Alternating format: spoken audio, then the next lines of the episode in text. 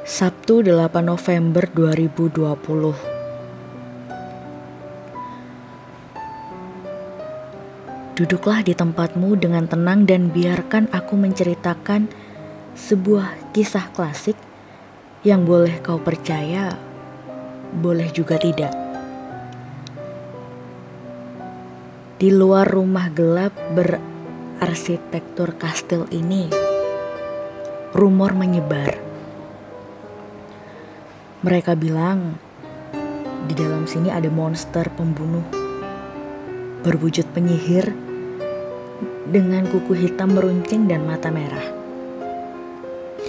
Dengar-dengar, rumornya juga menyebutkan bahwa si penyihir sialan itu selalu membawa pisau bergerigi tiap hendak menyapa siapa pun yang mampir ke halaman kastelnya. Kabar itu lambat laun menjadi sebuah cerita dan momok mengerikan bagi siapa pun yang terjebak di bawah hujan kala langit memasuki bulan November. Aku heran, mengapa penyihir selalu dianggap penjahat, perusak, dan pembohong, sementara peri dianggap berhati malaikat. Kupikir pengertian itu hanya doktrin tapi ya barangkali bisa jadi benar. Ah, kau cerdas teman.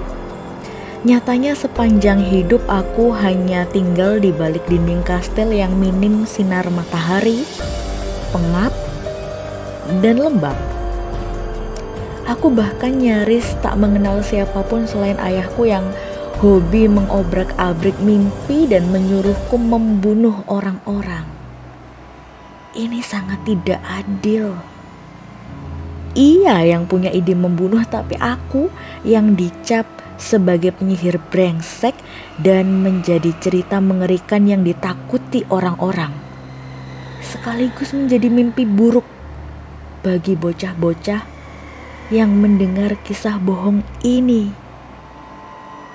Ya, itu aku. Aku penyihir sialan yang Sayangnya tak memiliki kuku hitam meruncing. Pun mataku tidak merah. Mereka coklat. Aku masih ingat kala itu pernah tanpa sengaja mendapati sobekan surat kabar yang terserak lesu dekat perapian. Cuplikan tajuk itu kira-kira berbicara tentang kematian sepasang saudara kembar di dasar tebing tak jauh dari sini. Aku hanya menertawakan asumsi-asumsi bodoh yang bermunculan seperti dikaitkannya tragedi itu dengan kastel ini dan penghuninya. Si penyihir, penguasa kisah di pegunungan yang sepi.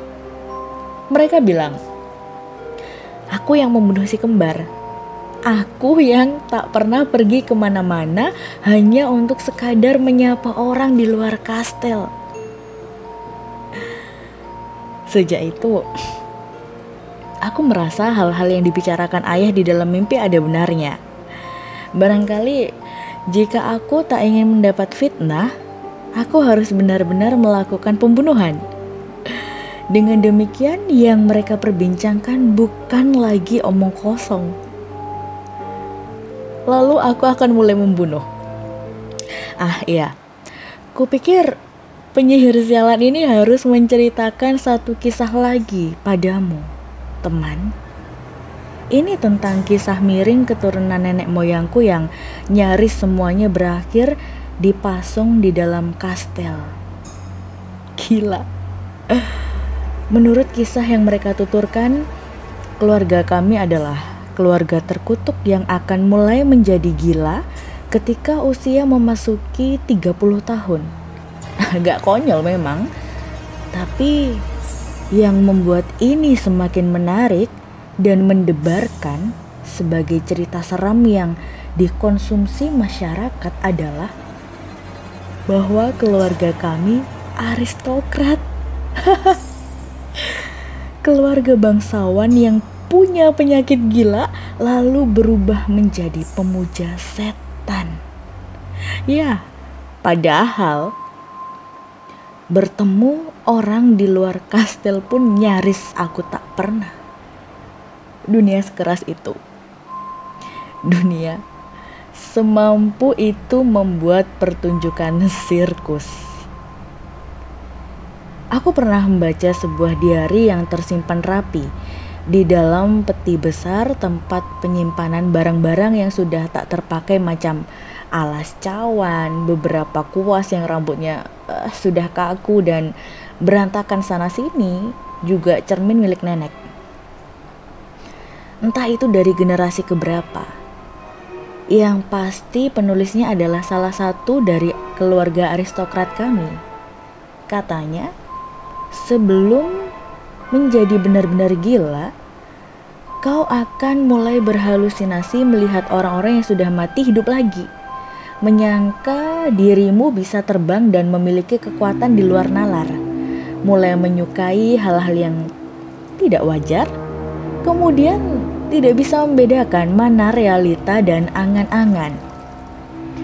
Namun, tidak ada yang menjelaskan bagaimana perasaan semacam itu muncul. Jika kau menjadi aku, kau pun pasti berpikir bahwa diari ini adalah karangan semata. Siapa yang bisa menjamin semua tulisan itu benar adanya? Kemudian, di sinilah cerita bohongku dimulai. Hujan disertai badai dan mendung murung, tengah menyapa keheningan malam ini. Jika prediksiku benar, maka akan ada orang yang dengan terpaksa mampir ke halaman kastel karena terjebak cuaca ekstrem dan tak bisa pergi dari daerah sini. Mereka akan bermalam di sini, mau tak mau. Daripada mati kedinginan di luar, pasti. Tunggu saja. Mari kita tunggu. Kita hitung mulai dari angka 1 hingga 77. Sebentar kunyalakan perapian agar hangat, lalu kubawa kaki Dian pergi menuruni tangga dan masuk ke kamar untuk mengambil selimut serta pendulum.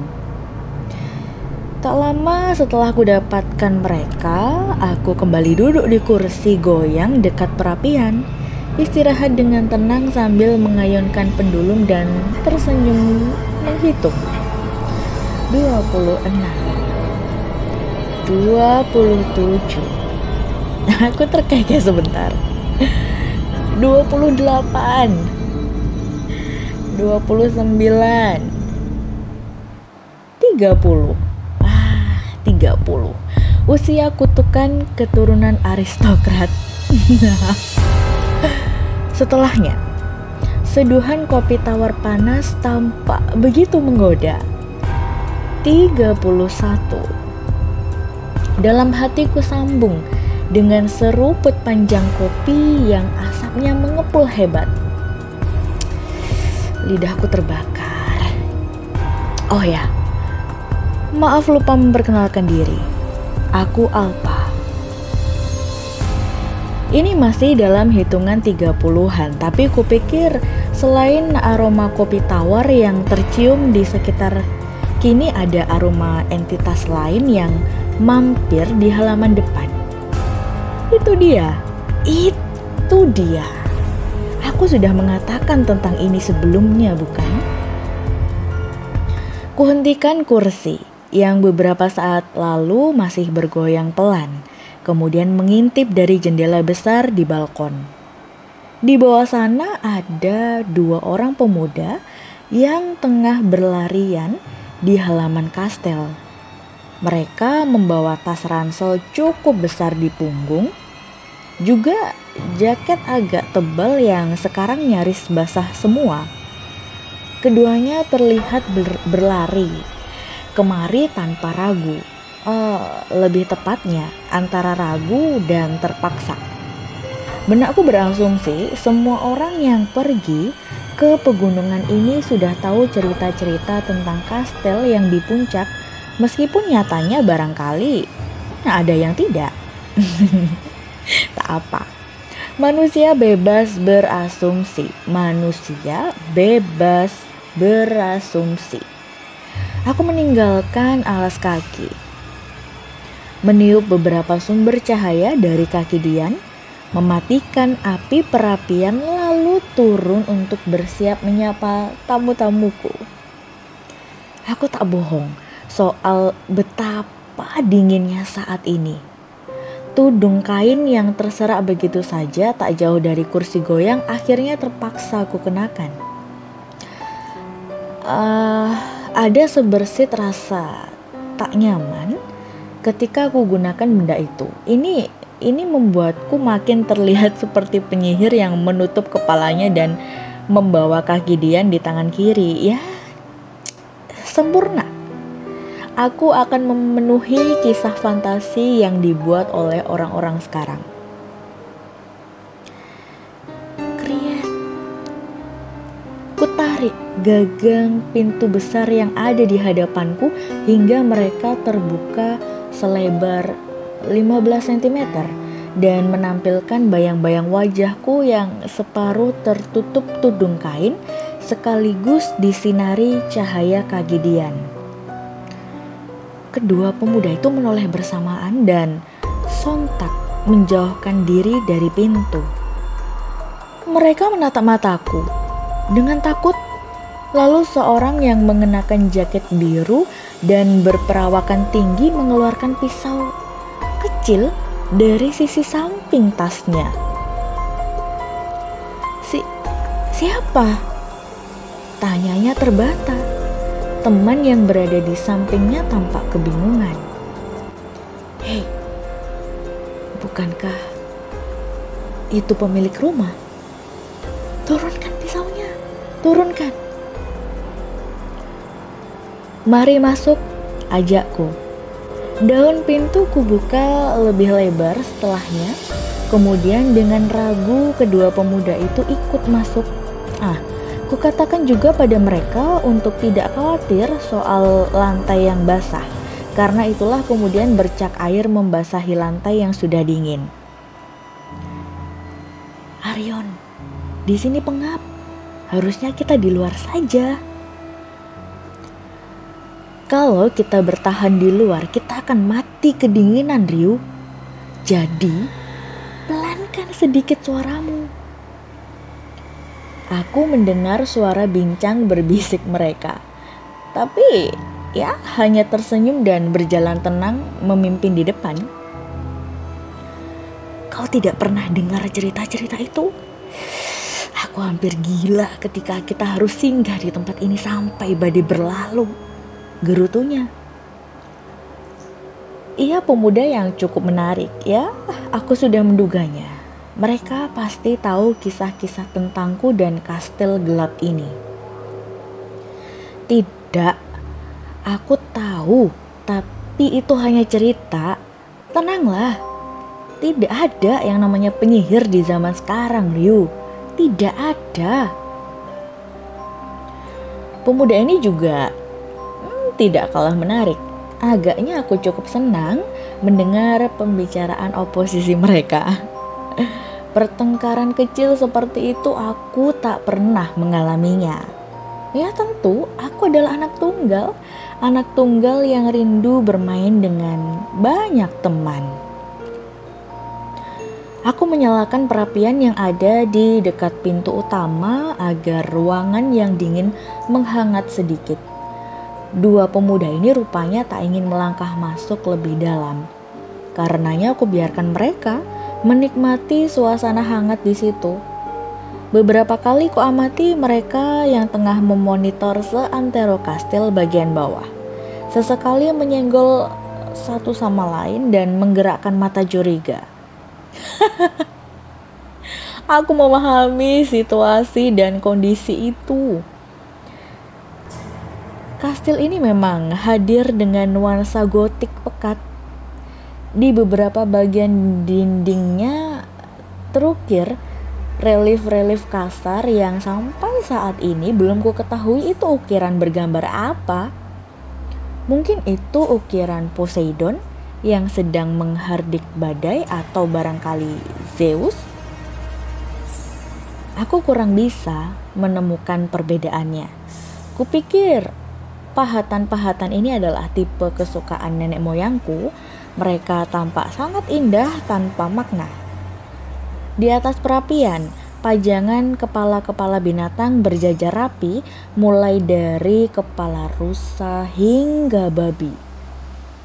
Kabarnya, nenek moyang keluargaku dulu juga gemar berburu. Dulu. Kedua pemuda ini terus menatap aneh pada barang-barang yang mereka lihat di dalam kastel, termasuk tembikar berwarna hitam dengan lukisan Herakles. Ah, kau mengenalnya sebagai Hercules. Bersama istri pertama yang ia bunuh, Megara. Karena dibuat gila oleh Hera. Mungkin ini terkesan tak wajar, tapi beginilah keluarga kami Alih-alih menunjukkan ukiran dan lukisan dengan kisah yang indah, mereka lebih menyukai tragedi. Mereka juga menyukai cerita-cerita tentang manusia kuat tapi lemah dalam ideologi, tukang hianat, dan pembohong. Jika tidak salah ingat, hmm, mereka bilang itu terlihat lebih manusiawi. Ya, sayangnya aku tidak menyukai kisah-kisah seperti itu terlalu ekstrim. Rion, kau sungguh masih ingin berada di sini? Pemuda bercakit biru itu terus melontarkan kalimat provokasi. Mereka berbisik, "Aku bisa mendengarnya.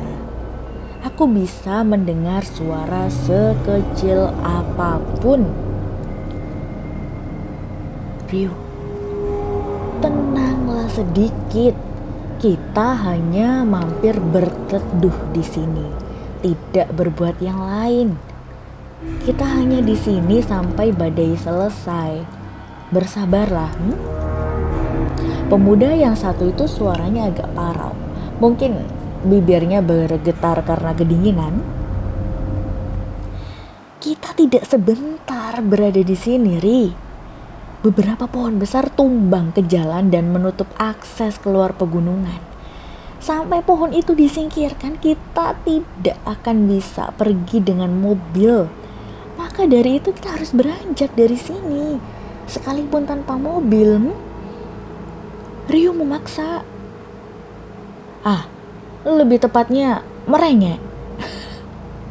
Ia bahkan belum juga memasukkan pisau kecil yang dipegangnya sejak masuk ke dalam kastel. Memang istimewa manusia yang satu ini. Aku hanya meliriknya lalu terkekeh singkat. Mungkin ia terlalu takut untuk dibunuh dalam kastel gotik yang indah tapi gelap ini.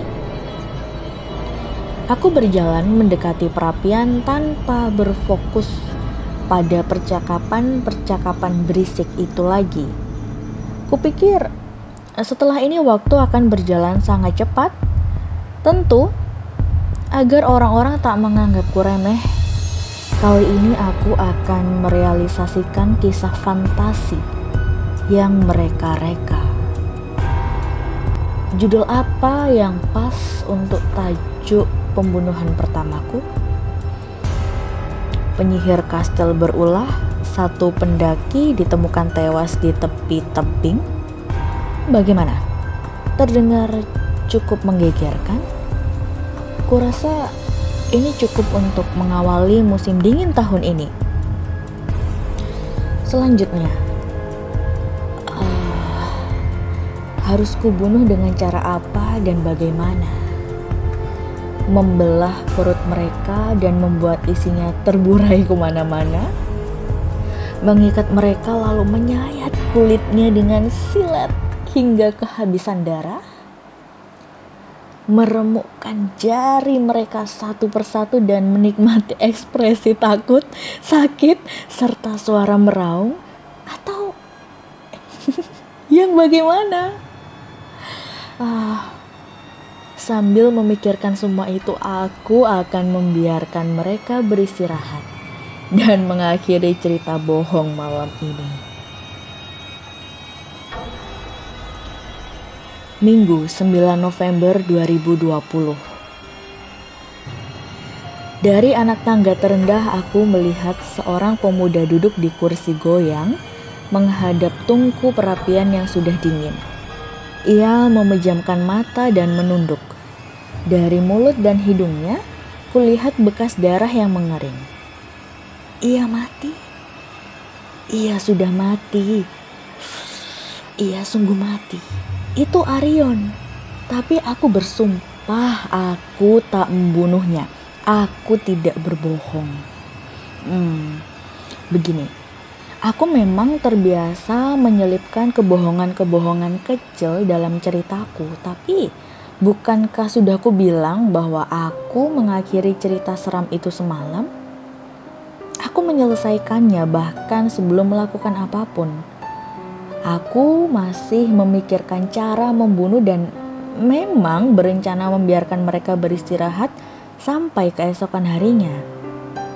Namun ternyata Arion pagi ini sudah tak bernyawa dan orang terakhir yang melihatnya adalah Ryu, pemuda berjaket biru itu. Aku lalu melangkah sedikit lebih dekat pada Arion untuk memastikan ia benar-benar sudah mati dan ternyata ia sungguh tidak bernapas. Aku bertaruh, pasti ada yang merampas hak hidupnya Bagaimana jika itu adalah Rio? Tidak ada seorang pun yang tahu. Aku bahkan pergi meninggalkan mereka berdua di lantai satu. Jadi, bukankah aku tak pantas dicurigai? Jika memang benar terjadi pembunuhan di kastil ini, satu-satunya yang patut dicurigai adalah pemuda itu. Semalam ia memiliki pendapat yang oposisional dengan Arion soal pergi atau tidak dari kastel ini. Setelah aku beranjak naik, bisa saja mereka terlibat pertengkaran lagi sehingga itu tak terkendali dan saling menyerang. Ah, ini adalah perkiraan terburuk. Sementara aku, pemikiran yang semalam hanya untuk bersenang-senang. Karena tahu mereka tak akan pergi malam itu juga. Aku masih punya waktu untuk memikirkan soal bagaimana harus membunuh mereka.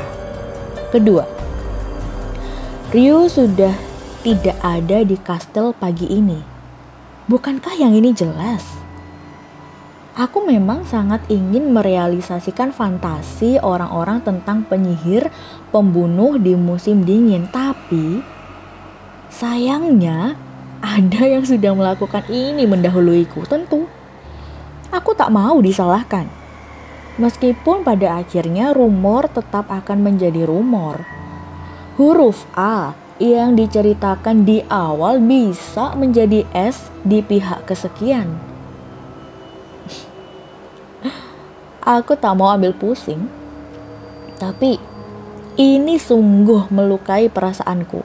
Dicurigai sebagai biang keladi berbagai kecelakaan selama belasan tahun itu sungguh tak menyenangkan.